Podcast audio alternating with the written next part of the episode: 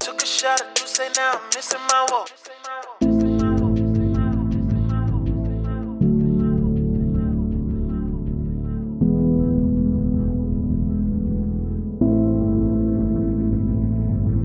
Took a shot at you, say now I'm missing my walk.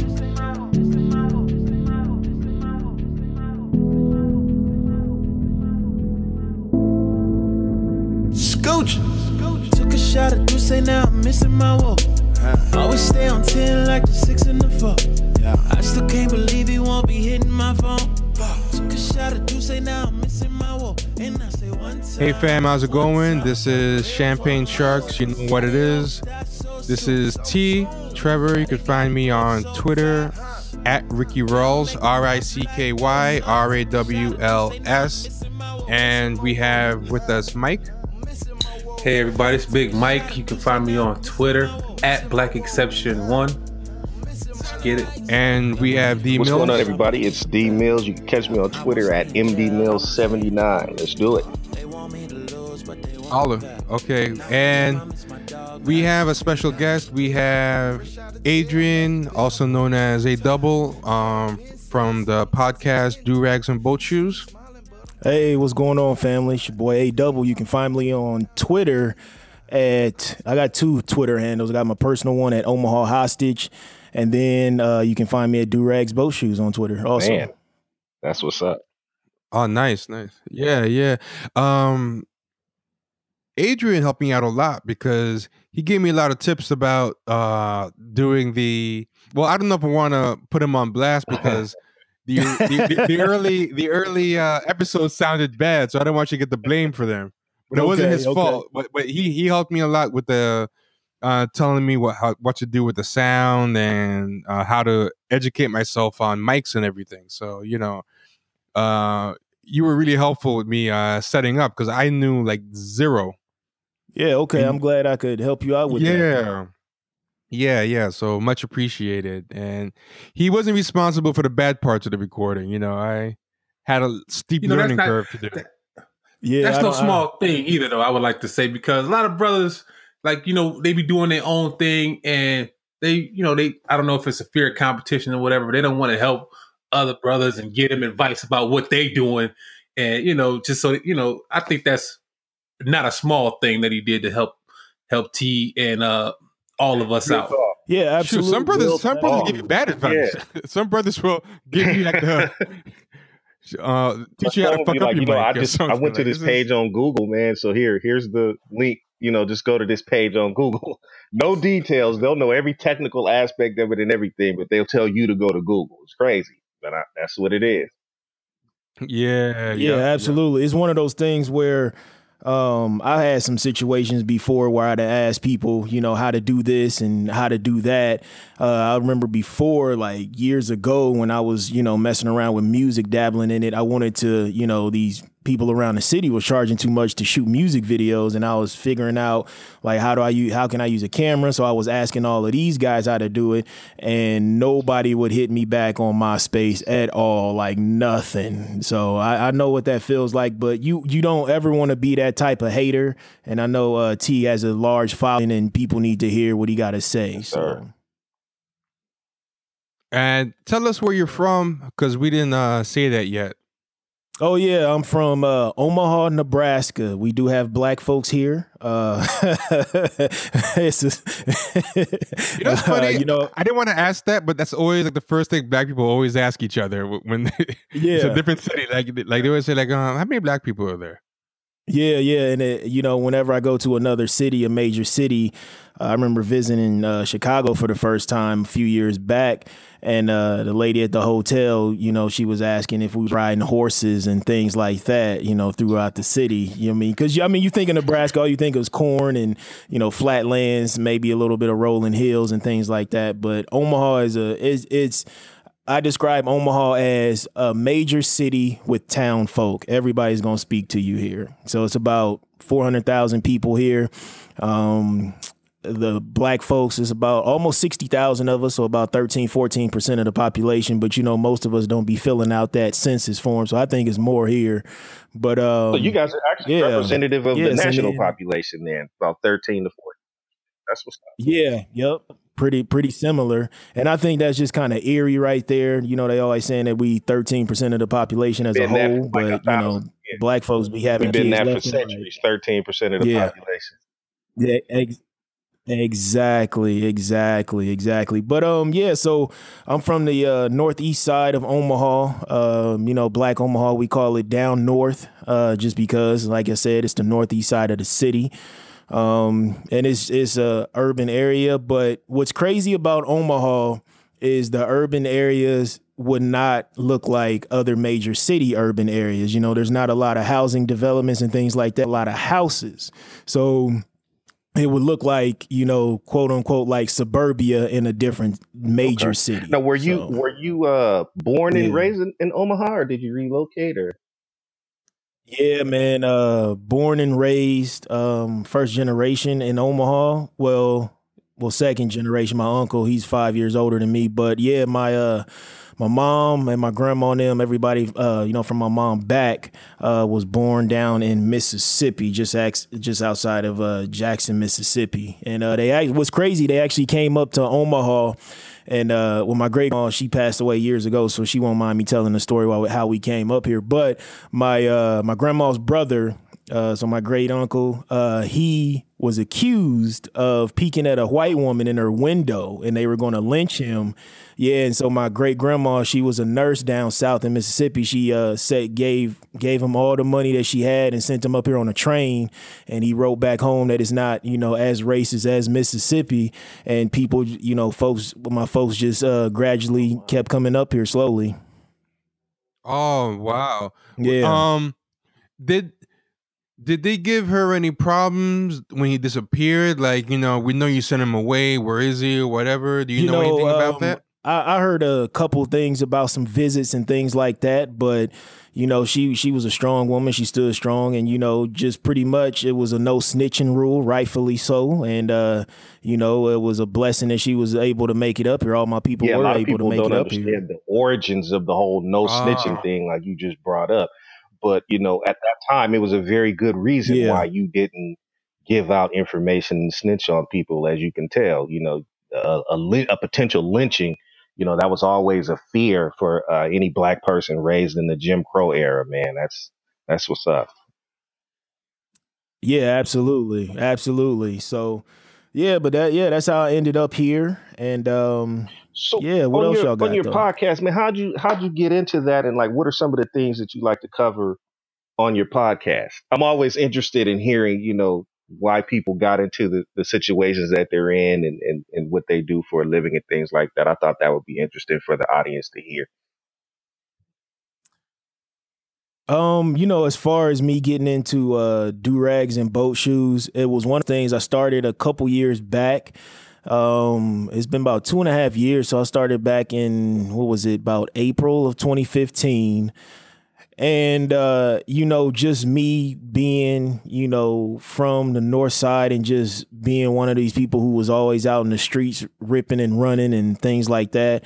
Um, you know, I started to see like younger kids coming to me for advice and things of that sort. Uh, most folks just know me from, you know, being a gym rat and being on the playgrounds up at Adams Center all the time, just hooping and things like that. And basketball really saved my life, to tell you the truth, because we just lived in a heavy gang territory, you know, and I was a latchkey kid. You know, my mama was always at work. So, you know, I'm coming home, you know, or picking up my little brother from school and going straight, you know, in the house and things like that. But, you know, your mama tell you to stay in the house. You know, I just stay in the house till I got that phone call to say I made it safely in and I'm out on the streets, you know, ripping and running. But, um, you know, I really just got into basketball, you know, junior high year, and, and it just kept me from, you know, just being a victim of the streets or a victim of the system. And uh, most of the kids, you know, would come by my house to hoop and things like that, like kids a little bit younger than me. And then they would meet me at playground and hoop just to kind of stay away from the streets and things like that. And then I would start, you know, help mentor little kids as far as helping them with their homework and, you know, trying to keep them on the right track and things of that sorts. And, um, you know, as I got older, you know, I seen a lot of these kids, you know, made some dumb mistakes and things like that. And, um, you know, I just told them to keep on uh, thriving and grinding and just giving them some positive advice and showing them how to work the system as far as getting into a job and moving up and learning a skill and taking that skill and going someplace else, because uh, Omaha is has a lot of, you know, warehouse jobs, different like uh, manufacturing, like plastic tubs, like your ice cream tubs and things like that. So you can go to one of these little jobs, make eleven, twelve dollars an hour, but you get your forklift certification. You can go to a different company and you're making sixteen, seventeen dollars an hour. And in Omaha, you know, it's always a thing where I say, you know, you might not have the job you want, but that job is going to keep a roof over your head and keep the lights on, because the cost of living here is so damn cheap. So it was just, you know, kids seeing me, you know, kind of come up out that life from, you know, wilding in the streets and just being on the straight and narrow. You know, I had a few setbacks, but, you know, it was just, you know, a lot of kids were like, well, you need to start. A lot of the young G's is telling me I need to, you know, start telling more people. And that's how I really got into the podcast. So with my podcast, Durags and Boat Shoes, is just me T- tiptoeing that fine line between the sun and the moon. So you got the durag part, which is the black part, just being black as hell. And um, then you got the boat shoes, which is the whitest thing I could think of, right? So uh, it's just that duality. And I think y'all know about it, about being yourself at home, and then you have to maneuver into the corporate world and just, you know, doing what you can to keep the lights on. And so that's why my podcast really just has like a pop culture feel to it, a, uh, a young feel to it, just because I just sound like I'm having a conversation Man, with somebody I know. Up. So, yeah, the title of this yeah. show, uh, you know, it's funny. I play I play coy with it. Like sometimes people ask me and I just don't answer. But the uh, t- title of this uh-huh. show is I play on the same thing with the Champagne Sharks. That idea of having like yeah. uh, having to be highbrow or tr- or having to navigate like, you know, one side of the world, and the Sharks is the flip side of that. Right. So. Yeah. Yeah, I totally uh, get that. Uh, we play with that same duality in the title of this show. I want to ask you more questions about Omaha, because you d- you described the it. whole situation out there, and you know how the work is, and I you know I know how it goes. There's always different types of fields and whatever, that a lot of blue collar gigs that uh, brothers get into, and I know all over America right now, there's that influx of, you know, immigrants, uh, outsourcing, all that stuff. So I know for, uh-huh. for a lot of us, absolutely, we have generations like like that same thing that these white Trump people are uh, complaining about, about how there's like a type of loss of opportunity, outsourcing, or that working class hustle not being what it used to be. The unions on the, on the decline. Uh-huh. We've been the canary in the coal mine for that for a while. Like it's, if it's hitting them, it's always hitting us harder. So yeah, what's been going on out there with uh, that? Have there been like a lot of immigrants, a lot of outsourcing? Uh, as far as outsourcing, uh, the thing that we're seeing right now is ConAgra Foods. Uh, they had their main campus here in Omaha, just downtown, uh, just uh, a little bit east of the old market. And, you know, they do everything from like Swanson Foods, uh, T V dinner, Chef Boyardee, things of that sort. It's just the corporate headquarters. They're actually uh, leaving for uh, Chicago uh, to go out there. And, you know, there's a bunch of people who are going to lose their jobs there. But as far as uh, you know, things that don't require a degree, we're not seeing any uh, loss of jobs here. Uh, we're actually just trying to have people, you know, actually come in to work and things of that sorts. But as far as the immigration thing goes, uh, I was saying off air, we we're talking about, you know, different different demographics here. You have uh, the Hispanics over in South Omaha. Uh, you know, that's Little Mexico now. And, uh, you know, ain't nobody gonna get offended, because that's what everybody in Omaha calls it, you know, from every shade of Roy G. Biv, you know. But um a lot of those uh y'all remember Roy G. Yeah, Biv? Yeah, yeah. Okay. But uh over in South Omaha, as far as uh the jobs go, what I can talk about is uh, a lot of those Hispanics there, you know, they own their own businesses. There's a bunch of thrift stores over there, and then there's the meatpacking plant. And what's so crazy about the meatpacking plant in South Omaha, um back in the seventies, uh brothers used to work there, and they used to just be there making a killing. And uh then that's when we had the influx of white flight, because because Northeast Omaha was actually a white suburb. But, you know, black folks started getting these jobs, you know, coming home uh, from the war and things of that sorts, uh, and getting jobs at the uh, the packing plant and making that good money. And, you know, like Doctor Claude Anderson said, you know, if there's, you know, too many black folks, then white folks going to dip out. So we had white flight. And that's why you have all these suburbias in the Omaha metropolitan area. You'll have uh, the suburb of Papillion. You got La Vista, Millard, uh, and Ralston. And these are all white flight areas. And myself, you know, I work in the La Vista area, and I always just try to make sure that when I go to work, I go to work, you know, in the early morning, I work about twelve, thirteen hours. But once that sun go down and I'm done with my route, you know, I don't stop anywhere. I just head straight out because it does feel like sundown towns in these white flight areas. But going back to the packing plant uh, before white flight, so now you got a bunch of Hispanics there working there. So now the hourly wage has dropped. So now you got brothers still working at the packing plant, but they're uh, the packing house, but they're making twenty bucks an hour, wow. But they're only working four hours a day, which sucks. So, yeah, so they really ain't making no money. You know what I'm saying? So the hourly wage is still up there and it's killing it, but there's no overtime and they only working four hours a day. And so now um, over here on the north side, we're seeing an influx of people coming over from war-torn Burma. I forgot what it's called now. The uh, country is broken up, but this was back in about twenty ten.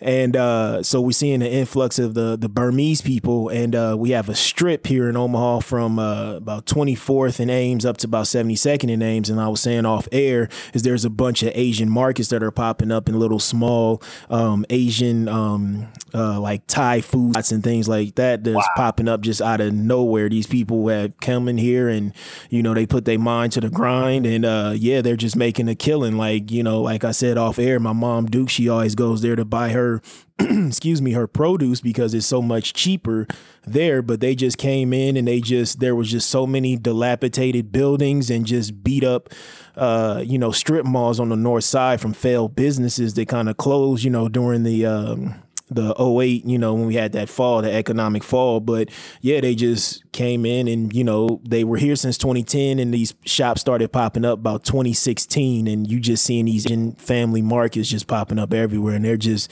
making a killing because you go in there. And it's not only the Burmese people in there, you know, shopping and getting what they want, but, you know, it's people that look like me. And there's, you know, white folks in there, Hispanic folks in there shopping. So it's it's crazy to see that. And then on the flip side, what just kind of hurts is uh, I was talking off air about uh, what was happening with the Sudanese. So they had some something was going on with the coup with the government, maybe something similar to what's happening now in Zimbabwe. But this was back in the early two thousands. Um, so we had an influx of Sudanese cats come over here, uh, folks. Uh, I didn't mean to call them cats, but uh, folks come over here and uh they basically, you know, put them in the same housing developments as they did the Burmese. But on the flip side, what you see now is a lot of them brothers are, you know, messing with that rock. They uh, strung out, you know, and they dealing with uh, alcoholism. You see them just passed out in front of the liquor store off, off of Leavenworth. And um, what's crazy about the Midwest is uh, I know over in the East, over the Appalachian Mountains, y'all have that opioid epidemic, but we got meth here heavy. So every A uh, couple weeks you seeing about a rolling meth lab blowing up, and it's sad to see, you know, so many uh, non-white, specifically blacks, you know, messing with that meth. I was just gonna ask that: Are the black so the black people are fucking with the meth out there? Yeah, yeah, they are, man, and it's uh, it's sad, man. Over in uh, Iowa, next door, there was a story about a brother who tried to cash a million dollar check who was high on meth. Oh man, yeah, yeah, I know.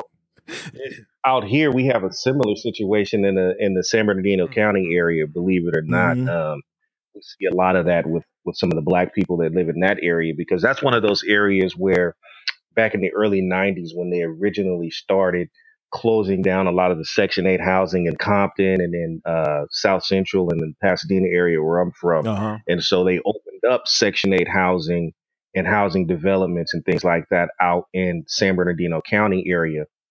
And there's really nothing there. You know what I mean? It's like it's like a desert area. And um, so meth is heavy out there. You have a lot of meth labs out there and things like that. So you're hearing stories of, of black people becoming addicted to meth in, in San Bernardino County, man. It's it's crazy, you know? Yeah. Yeah. Mm. Around this way, around this way as well. You know, uh, I'm here in Wisconsin, and um, I remember, I don't know if you guys remember, but I shared this with uh, you guys, uh, Mario and uh, T. We uh, there was a, mm-hmm. a, a gang of dudes that come up from Chicago, and uh, you know, they initially were trafficking in heroin, but it got kind of tight with the heroin. I don't know. Oh. They ended up with a plug oh, for wow. meth, and they just substituted it, and they didn't even tell anybody. So there's a They didn't make it to Racine, yeah, but they're in the, in the city south of that's just one of the most addicting. So they got a uh, bunch of people strung out on that meth. They say when it, when you get addicted to that stuff, it's so. it's ridiculously hard to try and get off of it once that stuff gets into. And it's weird, exactly. It's like it reminds me of like uh crack back in the day. Like one thing with crack that I never understood back in the day was how new people kept getting on it. Because yeah, they were just such yeah. walking P S As. Like, I understand when it first happened, but like by the time it got oh, to the early nineties, you know, when it first happened, you don't have the horror stories yet. But I remember like when the crack era was at its peak, I used to wonder like who were the new crackheads, like, you know, early nineties still jumping on it. And I feel that way when I hear about new meth epidemics. Like yeah. See, yeah. like the word is so out. That's even worse though with the meth. I definitely don't understand that one. I kind of get the crack one because, like, a lot of the guys that I know that ended up doing crack, they started, you know, when we were younger, teenagers sniffing cocaine and whatnot. Mm-hmm. And that, you know, if when you're selling drugs or whatever, you can kind of keep up with that. But, you know, uh, powder cocaine is a more expensive habit. Absolutely. So when you fall off, it's like that's how they, that's how a lot of them end up on that mm. rock, as far as I saw. But I don't get the meth thing. I'll tell all. you exactly how in the Midwest, uh, how in Omaha, you know, the this meth epidemic happened. It's just, you know, everybody hangs out with everybody. You know, poor folks hang out with poor folks, and so on and so on. And you know, it's a, a lot of, you know, degeneracy going on. You know, when white folks are doing something, you know, sleazy and, you know, low down, they gonna, you know, come to the hood and do stuff like that. It's a lot of uh, here in Omaha, like on the northeast side, down north. You will see, which is crazy as catch to me. I'm sorry, can we cuss on here? Yeah, yeah, yeah. Oh yeah, we've been cussing. Okay. I think, I think, okay. I, I think we let a few fly already. So that's all. Okay, good. cool, cool. Yeah, but uh, it's just crazy as catch shit. You will see, uh, and I use this um, this analogy or whatever you want to call it, but you will see there's a woman who drives around here in the city in a Mustang with a Confederate flag license plate, but she got two mixed kids, you know, and it's just. Is you you just see stuff like this all the time. You'll see somebody with like a Stars and Bars t-shirt, you know, wearing some old ass, you know, uh, fucking Diddy jeans and some LeBrons on, some beat up LeBrons. It's just the wildest. It's just so much degeneracy here. You know, when you start getting in towards uh, Carter Lake, which we have a little lake area called Carter Lake, Iowa. I don't know how it's part of Iowa when it's over in the Nebraska side, but y'all can read about that whenever. But there's a lot of, you know, degeneracy that happens down there. And you just see folks just all shades, you know, just getting strung out on that meth. And it's so damn cheap, you know, and the high is, you know, way more intense than dealing with, you know, that ready rock, that crack rock. So that's really just how you see it. Um, that's how I, that's how a lot of black folks, you know, get get hooked on that. It's such a cheap high, and you know, just hanging out with wow. degenerates here. So that's an old school term, man. Ready rock. I haven't yeah. heard ready rock in a while. I didn't hear that. That brought me back. Yeah, yeah, that's wild. So I guess there's a quality about meth that's yeah. similar to crack yeah. in that it's it's easy to manufacture when you have the ingredients. So maybe that's uh-huh. why uh, crack and meth are, have so easily swept the streets and just completely have devastated communities, you know, because it's so easy to mass produce it, man, that, um, now the heroin thing, absolutely. I don't quite understand. That one is kind of weird to me, but, uh, you know what I was, I, the other two I get. You want to say something, Mike? Well, I was just wondering, I kind of wanted to go back a little bit, uh, I don't, you know, about what, uh, what Adrian was saying about how the people from B- Burma are, uh, and the people from Sudan Ooh. had two different, uh, you know, results. Yeah, yeah. And I wonder what, what you attribute that to out there. Um, you know what? I, I do I do not know, to tell you the truth, because uh, it was, well, it could be a situation where you know, they were just practicing group ep- economics. You know, it might have been more of those Bur- Burmese people staying in a house, you know, together, or an apartment, you know, two families to there and just stacking their money up. Or it could have been a situation where, you know, these Burmese people, you know, they got approved for a small business loan over the Sudanese, you know. But uh, there's a couple of, uh, you know, Sudanese restaurants here. There's like two, but they're not doing any doing well at all. You know, it looks kind of sketchy there, and they sell like bootleg clothes. But other than that, I mean, you you just see, you know, it's just, you know, I just I I really. don't want to attribute it to racism or things like that, but you can't just deny that fact, you know, that darker folks just catch hell for, you know, whatever reason. So what are some of your influences and inspirations as far as what you do on your podcast? Well, first say what your podcast is about for people who don't know, and then what oh, are your formative influences and what inspires you? You know, uh, my podcast is basically, um, it's a current events podcast. Uh, you know, I try to break up the monotony of a pod of my podcast because it's just me. Um, I can't really rely on guests like that. I just wanted to, you know, just kind of flow, uh, you know, freely. But I break up that monotony by uh, having different uh, segments, sort of like a T V show, you know. So I start off with the uh, Summer Jam screen, you know, just to play off of uh, Jay-Z's uh, Takeover. You know, don't be the next contestant on that Summer Jam screen. So I always put like current events right up there. Then the next segment is hold this uh is uh selling hope like dope. And I actually uh what's funny about that, I actually got that from Barack Obama uh because uh just of the Hope campaign and just how he ran, and uh you know how uh didn't a damn thing get done for black folks, you know, just kind of looking at his second term. And uh, I was just like, man, he really just sold us a dream, you know. And uh but at the same time, I feel like with the Obama thing, we should have just been more demanding and uh, held his ass to the flame instead of just being a symbol of hope. So with that selling hope like dope um, segment, it's always somebody who's, you know, just out here bullshitting and lying, but getting over on the people like a pastor or something like that, you know. And then uh, and then after that, I got hold this L, which is, you know, hold this loss, or, you know, you're a loser. Just somebody who took a huge L, you know, so like somebody like Bobby Valentino when he was running out that uh, that apartment of that transgendered woman. And then uh, and then then I go on to Not All Heroes Wear Capes, which is somebody who's doing something good, something dope in the community, or somebody who's, you know, just fighting a good fight. And then I always try to end it on a positive note, which is health over wealth. And I always say, you know, without your health, you can't enjoy your wealth. So I always want to end it on a positive note, just because uh, you never know who needs to hear that message. You know, I know some people who listen to my podcast, they just fast forward to them last two parts because they don't want to hear, you know, any kind of doomsday type things. They, they want to hear something really motivational. And if I can help you get through that, you know, I'm gonna help you do that. And as far as uh, as far as the influences goes, uh, I know this is problematic, but uh, I-, I loved watching interviews with like Charlie Rose, but you know, he catching hell right now, so I don't know if I can say that's an influence, you know, because I well, keep my hands well, to you're myself. Saying your dating life or your or your marriage or whatever. So that's that's, yeah. that's, that's why should I saying that? yeah. Good. So. So uh, just watching like those P B S shows with like Charlie Rose and Tavis Smiley. So I loved watching that. Uh, that was always dope growing up. And then uh, as then as far as the podcasting, uh, I loved Combat Jack. Uh, he was one of the first, you know, to really just be out here on the hop tip.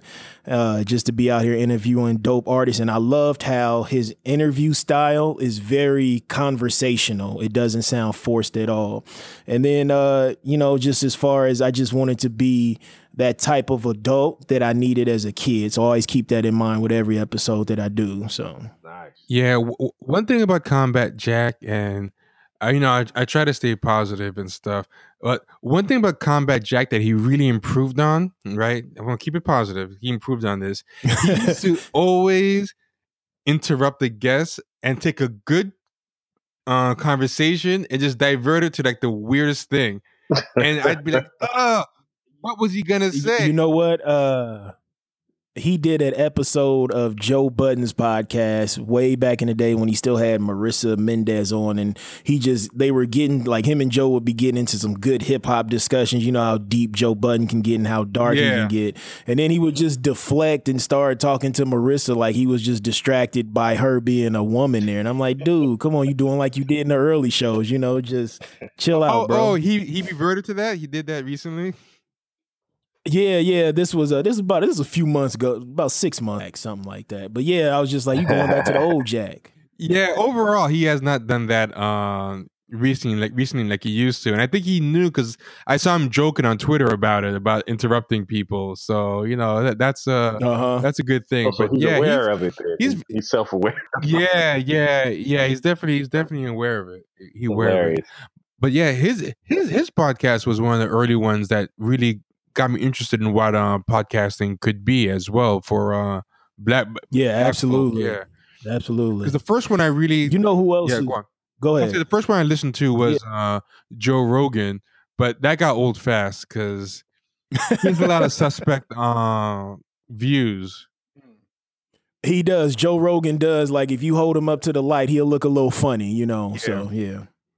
But you were saying uh, who else? Yeah, I was saying uh uh. uh there's a lot of, you know, this wave of so many black folks jumping into uh, podcasting is just so dope because uh, y'all remember back in the Clinton era when they, uh, you yeah. know, uh, that F C C thing, and basically you had all the conglomerates, you know, teaming up to just purchase all these uh, these smaller radio stations and turn them into, you know, just B S and, you know, just, you know, just to hypnotize people. But I love this this uh, resurgence of folks, black folks just having their own platform and just speaking, you know, truth to power. And there's a sister named Barry who has a website, podcast in color dot com. I don't know if y'all check that out, but she has a wonderful website, and it's just nothing but uh, mainly black podcasts, but there's some other colored folks on there too. But it, she she does a just great job of just, you know, supporting, you oh, know, uh, cool. black podcasters. Oh, nice. I'm going to uh, put that in the show notes.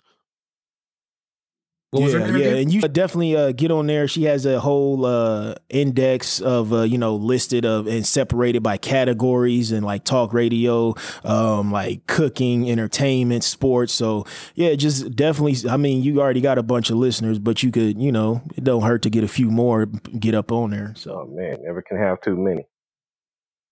Yeah, exactly. Yeah, you start getting some more of that Patreon money. So I need a couple dollars. Patreon to- money? What Patreon money? Quiet, quiet, quiet. Moving on, moving on. What, what's Patreon? uh, yeah, uh, I want to talk about some stuff because, you know, the focus of your podcast live is week in review stuff. So I want to kind of do some of that with you here today. So, yeah, yeah, absolutely. I mean, I had a couple of things I wanted to bring up, and any of you guys can feel free to bring up anything you want to bring up that you notice going on during the week. I uh, I made a thread about Terry Crews, and I was a little surprised because it didn't get retweeted that much, and then it just kind of caught fire later. And he uh-huh. blocked me about two hours after it came out. And I was like, how the fuck? I didn't tag him. I put I put the picture of the tweet, you know, so that he wouldn't um, be notified. He was on there searching his name. Yeah, right? I think maybe he's searching his name. But I think somebody might have switched a uh, snitch because some uh, lady who I think produces documentaries in Hollywood. Some like um, her name is Lexi Al- Alexander, and and she kind of uh, got at me about, you know, leave Terry Crews alone. I'm like, this is a big grown ass man. He doesn't need. Did she add him in that? Man, that's she, a big ass bro. Did she put his man. At in there? Uh, uh, she, she, exactly. she didn't at him, but, you know, she had a blue check, and I think she's uh, kind of well followed. So she quote tweeted me about, you know, you got to leave Terry Crews alone. And then and okay. then she kind of uh, argued with me. Dry, I hate when people do that. Kind of dry snitched on you, huh? Yeah, maybe. I mean, it's yeah, the exactly. end of the world to me, but but it was just kind of funny. That he, blo- he blocked me that fast, like as soon as the yeah. the tweet came out. But what the uh, thread was about was, you guys have seen how he's been. He talked about that guy uh, groping his junk, and then he came out And after that happened, and first they didn't want to name the guy, and then he got a little emboldened for whatever reason and did name the guy. And then after he named the guy, he started doing all these weird tweets and threads about pathology in the black community that I found just weird. I'm like, why would you be getting groped by some powerful white guy? And then there's a whole rash of white people getting outed for sexual abuse, sexual harassment, and then your first instinct is to start throwing the black community under the bus. And what I was saying in the thread is, I don't think that's coincidental. I think when you're a black guy and you're trying to play the game, like, white women are protected a lot more than black guys are. So he oh, kind of yeah. has to let signal to the community at large, the white community, hey, look, um, I'm not going off the reservation that much. You know, I'm not, I'm just calling out one or two guys. I'm not someone that you have to worry about um, being a radical or making this a race thing or, you know, not being a team player for, you know, team white anymore. So he kind of had to like signal a little bit that uh, he was still willing to play ball and be uh do some of the heavy lifting for, you know, white supremacy. Because he he had this thread. It was it was a couple of days ago. It was about Terry Crews calls out quote unquote pimp culture in the black community, and it was written up everywhere. It was written up in the Blaze, which is uh Tommy Lauren's ex site, the one that she used to be at, run by uh Glenn Beck, mm-hmm. and uh the rap has had a coverage of it. Like, Terry Crews says pimp culture in the black community silences sexual abuse victims. And then the radio stations were talking about Terry Crews blaming pimp culture. And I was like, what does pimp culture have to do with a Hollywood exec grabbing your junk at a freaking white Hollywood party? You see what I'm saying? Yeah, I think uh, with the uh, Terry Crews yeah. thing, he's doing what he can to uh, get back into these circles, right? So uh, I, it's funny that, you know, you made this thread, because I was actually going to talk about this on my show, because there's an episode of Desus and Mero from uh, off of Viceland for uh, was about three weeks ago, and he was talking about how um, he takes these goofy ass jobs and in Hollywood and doing all this slapstick comedy because he needs to take care of his family. So he has this mentality of, I need to do what I can to keep the damn lights on. So this doesn't surprise me that, you know, he would, you know, throw black folks up under the bus, because it's just showing that, like, hey, I can go along to get along to get this damn paycheck, you know, which is a sad sight. We'll play the minstrel for food, huh? Yeah, exactly. Exactly. That's sad. We're the easiest targets, too, you know. We're the, most, uh, we're the most defenseless targets. I mean, I know y'all all remember being in the playground. It's a bunch of dudes around, and one dude is just going in on the other guy, and he's sitting there taking it because he can't do nothing but take it. And then some other guy's over there laughing his ass off, and he's, what are you laughing at? And, you know, he takes it. He takes his frustration yeah, with that guy absolutely. out on the guy absolutely. that he knows yeah, as, as opposed on. to the guy who's really got his foot on his yeah. neck. And, and he, he was doing yeah. some weird stuff, too, because he was just looking for any reason to get in the black community, because he had another one. Um, somebody, this site called Today in History, tweeted on November twenty-second, the movie Friday After Next is released, starring Ice Cube, Mike Epps, John Witherspoon, Cat Williams, and Terry Crews. Now, they tweeted this on November twenty-second, and how how uh, Today in History works is, like, every day they talk about something that happened in the past on that day. And then Terry Crews retweeted that, saying, wow, this movie is a real lesson on the predator culture in the black community. It's funny because it was so real. It's like, wait, what are you, like, like you're looking for any reason to just... Uh, bring up black community. I did a search Terry Crews and black community, and he was just going uh, on any pretense. So, like, somebody brings up a movie he was in, he goes, oh yeah, I remember that movie. It really reminded me of predator culture in the black community. And and um, like, who the hell watches that movie and thinks of predator culture? Yeah, and, and like fifteen years after the fact, you're just doing that much of a yeah. reach. Like you're just looking for any reason to kind of um, signal any way you can to let uh, white people white people know, hey, hey, look, I'm not uh, getting radical. Because I think he might have miscalculated. You know, I think sometimes when you hang out with uh, white people too much, you start thinking, oh, I get the perks or protection that they have.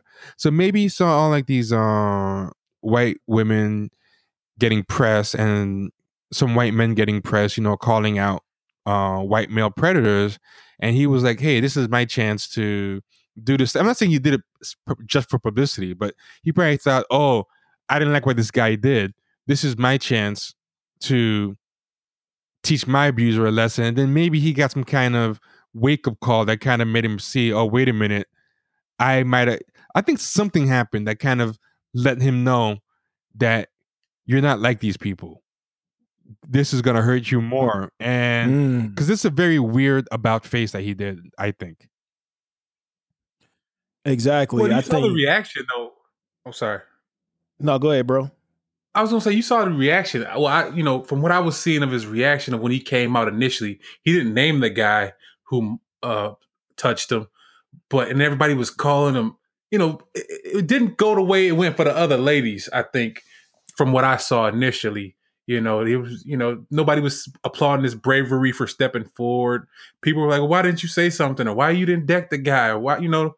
So I think he he didn't get the support that he initially thought he was going to get. Yeah, they, exactly. that too. And the fan base too, you're right. The fan base didn't do it. I think the media, uh, the media kind of liked it because I think they kind of like an emasculated black man, especially if he's a big black man.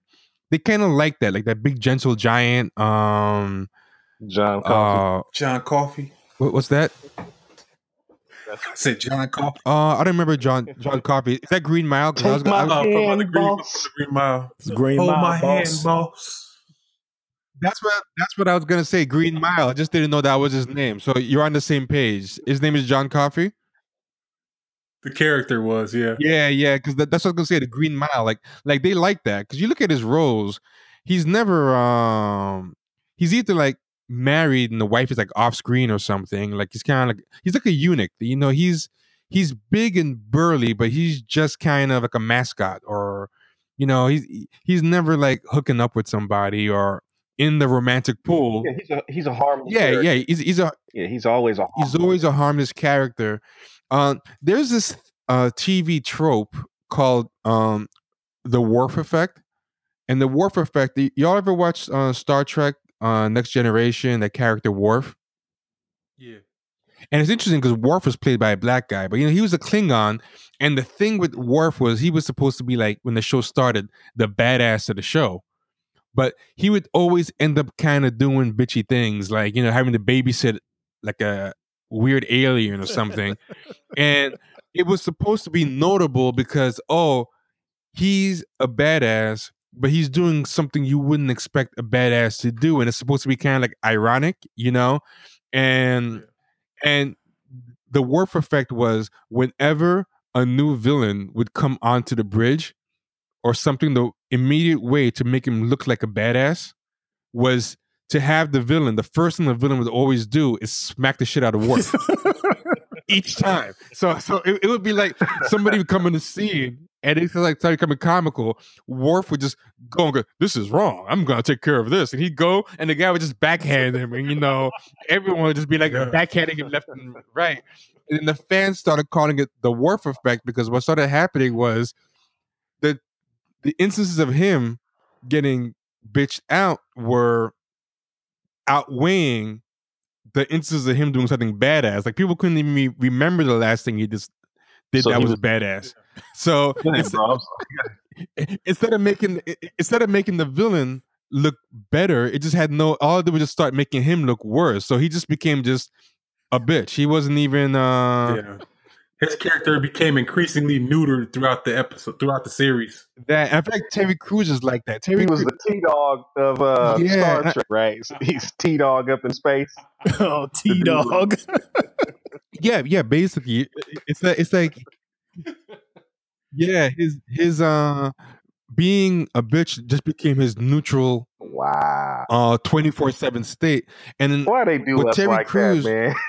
Why they do? Yeah, I mean, I mean, I mean, technically, technically, he's a Klingon, but oh, we yeah, all knew yeah, he's black. Yeah. You know, we we all know he's black.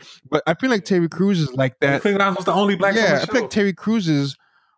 Um, big shtick is, oh, I'm a big dangerous guy, but look, I'm playing with a puppy, or look, you know, I'm I'm scared of a mouse. I'm jumping on a chair, and I feel like he's getting the Worf effect. Like he does so much stuff where he's playing against opposite type that that's now become his norm. Like that, that's his energy now. Like I can't even remember the last badass thing he did. He's he's ninety percent of the stuff is the supposed um. the supposed out of character stuff, which has now just become his full time character. He, you know what I'm saying? Like, yeah, like, there's even that picture with him with all the uh, the actors from the um, the Expendables, and he's wearing like a bra. You know what I mean? He, like he he shows his chest and he's got a damn bra on and all this kind of goofy shit. Well, you know what's interesting? So, the the bra was yeah, photoshopped. That that the bra was photoshopped because oh, I didn't know that. Okay, but but but what's interesting is how believable it was. There was no yeah, reason. It, it, yeah, yeah, yeah. You wouldn't say T- T- T- didn't question it? No. You didn't question it? I, I didn't I didn't question it either. I didn't question it for a second. I was more surprised when I found out that the bra wasn't real. Wasn't full. Yeah, I thought, you know, like it was a part of his character. No, I'm like, oh, okay, there he is again. But I, I always looked at Terry Crews kind of funny, though. You know what I mean? I remember seeing him on, I think it was The View. He had said something controversial on The View, so I went back and looked at it. And, uh, well, it wasn't really that controversial. Uh, they blew it up. But then he was talking to Whoopi, and he was saying how much uh, Sylvester Stallone was a father figure to him. And I was just like, damn, dude, you like forty. You looking for a father figure at forty, man?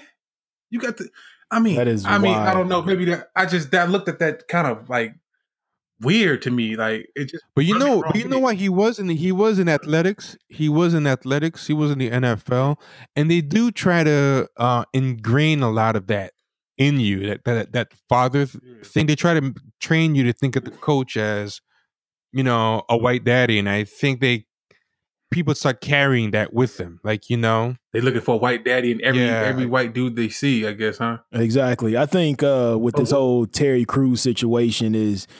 Why he didn't get so much support and respect is because, you know, it's it's this big ass burly black dude having somebody, you know, grab his junk in front of wife. And it's just like that is the most emasculating thing ever. And it's just like if you ain't going to stand yeah, on your own two yeah, feet, sure. you know, why should we try to prop you up and, you know, offer you empathy and sympathy? You know what I'm saying? So. Yep. Especially from a man point of view. And yeah. Like, even like the white dudes, the black dudes, everybody. Was in a total agreement of what you just said. It was like, hold on, man, you didn't. Nah, you posted. You know, you. I was worried I could go to jail. Like dudes don't even think about that until afterwards. Exactly. Like, man, I, I probably shouldn't have did that yeah. to him. You know, but in the heat of the moment, a dude coming and grab. But it kind of, but it kind of shows.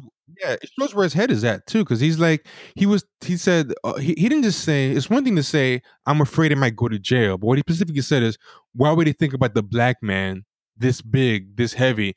Doing it, he specifically said, "Why would he think?" So he was thinking about what would the impression be to the white people of me as a black guy, and I think the fact that that's what you thought of, I wouldn't want you to expect this jail thing more if he just said, "I'm worried about jail," but that wasn't what he actually said. He said, "I was worried about what they would think to see, like you know, the black guy." He would play to the stereotype mm-hmm. of being aggressive. Yeah, that's an important distinction. So he was thinking self-neutering. He was thinking self-neutering.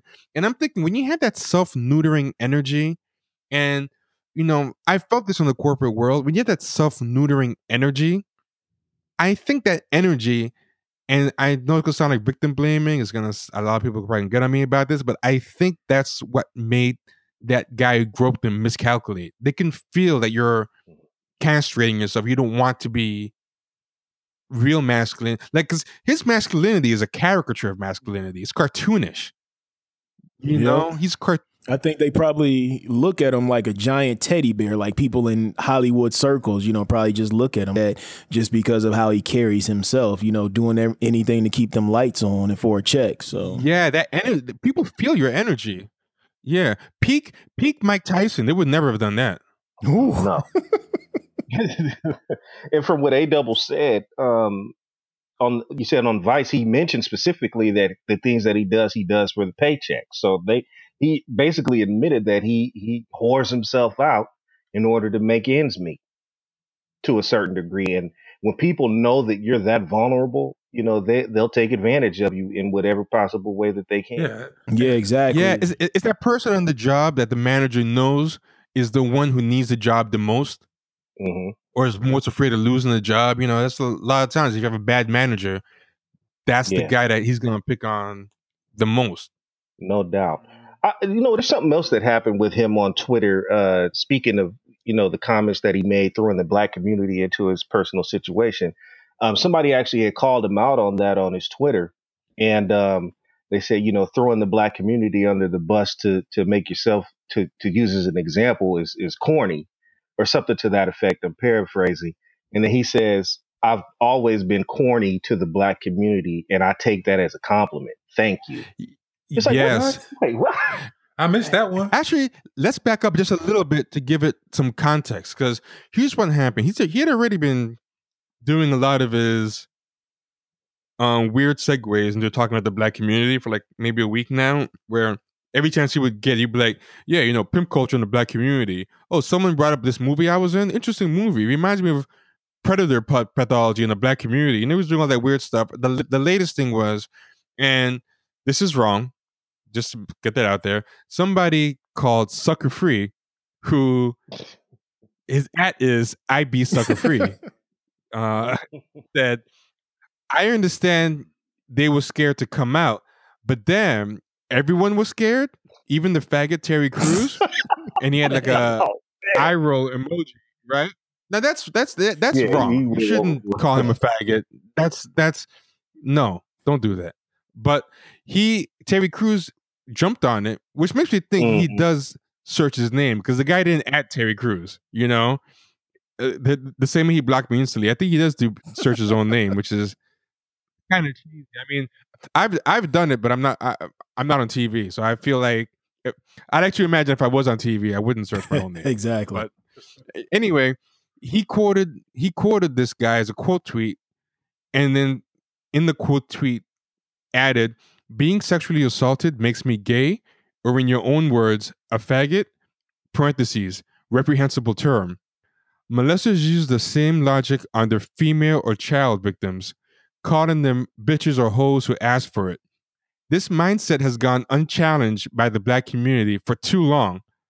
So so he was He was taking this one guy, because I searched uh, Terry Crews faggot after this happened, because I want to see if this was a widespread black thing. And it was just like one guy. So he uses this guy and he quotes him to make it seem like this is a black community thing of, uh, you know, clowning him. And he's going back to that same thing about, uh, oh, the black community, the black community. And that was the thing that led to what D was talking about, about somebody saying, hey, uh, it's not it's not fair to throw the whole black community under the bus, which led to the next thing he said that D was talking about, where he said, uh, I've always been corny to the black community, and I take that as a compliment. Thank you. Uh, and that's another signaling I felt he was doing to white people. Like, hey, look, not only am I not a radical, white people don't even, black people don't even accept me. You know, my whole life, I've been called corny by the black community. And and you guys know, when someone says that black people find them corny, what is that a euphemism for? You know, that that means like, what exactly, white. He's he's signaling to white people who may be looking, hey, I'm an honorary white person. Even black people think so. That's how much of a threat I'm not. Uh, like, that was signaling. Like, like why would he display that? It's such a weird thing to say. And then he added, I take that as a compliment. That's to let them know, hey, not only am I not accepted by the black community, not only have I never been accepted by the black community, because he put my whole life, he also adds, I take that as a compliment to let them know, hey, this is not bothering me. I'm not itching to get back in there. I wear it with pride. I'm exactly. Yeah, yeah. Oh, but thank God they find me corny. Yeah, exactly. If they love me, that means I would be.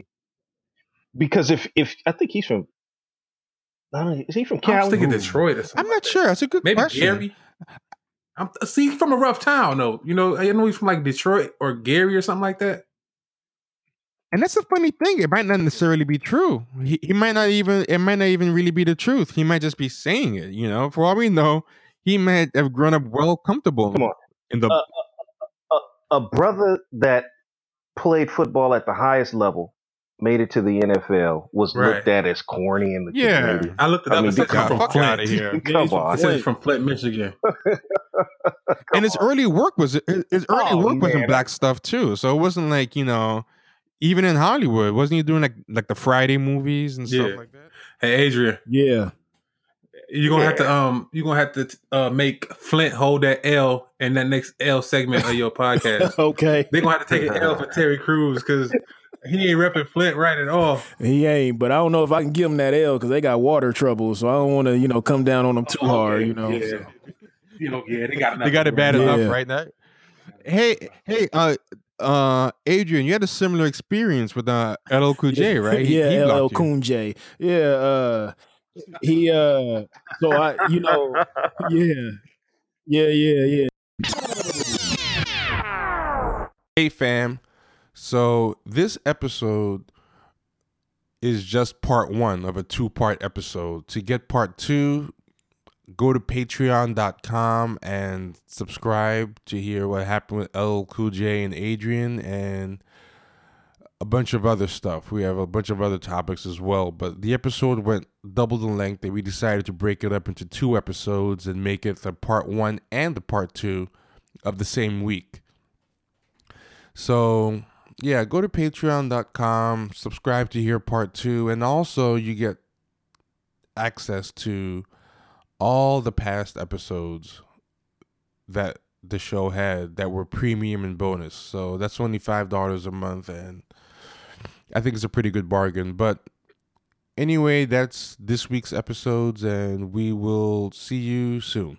Take care, guys.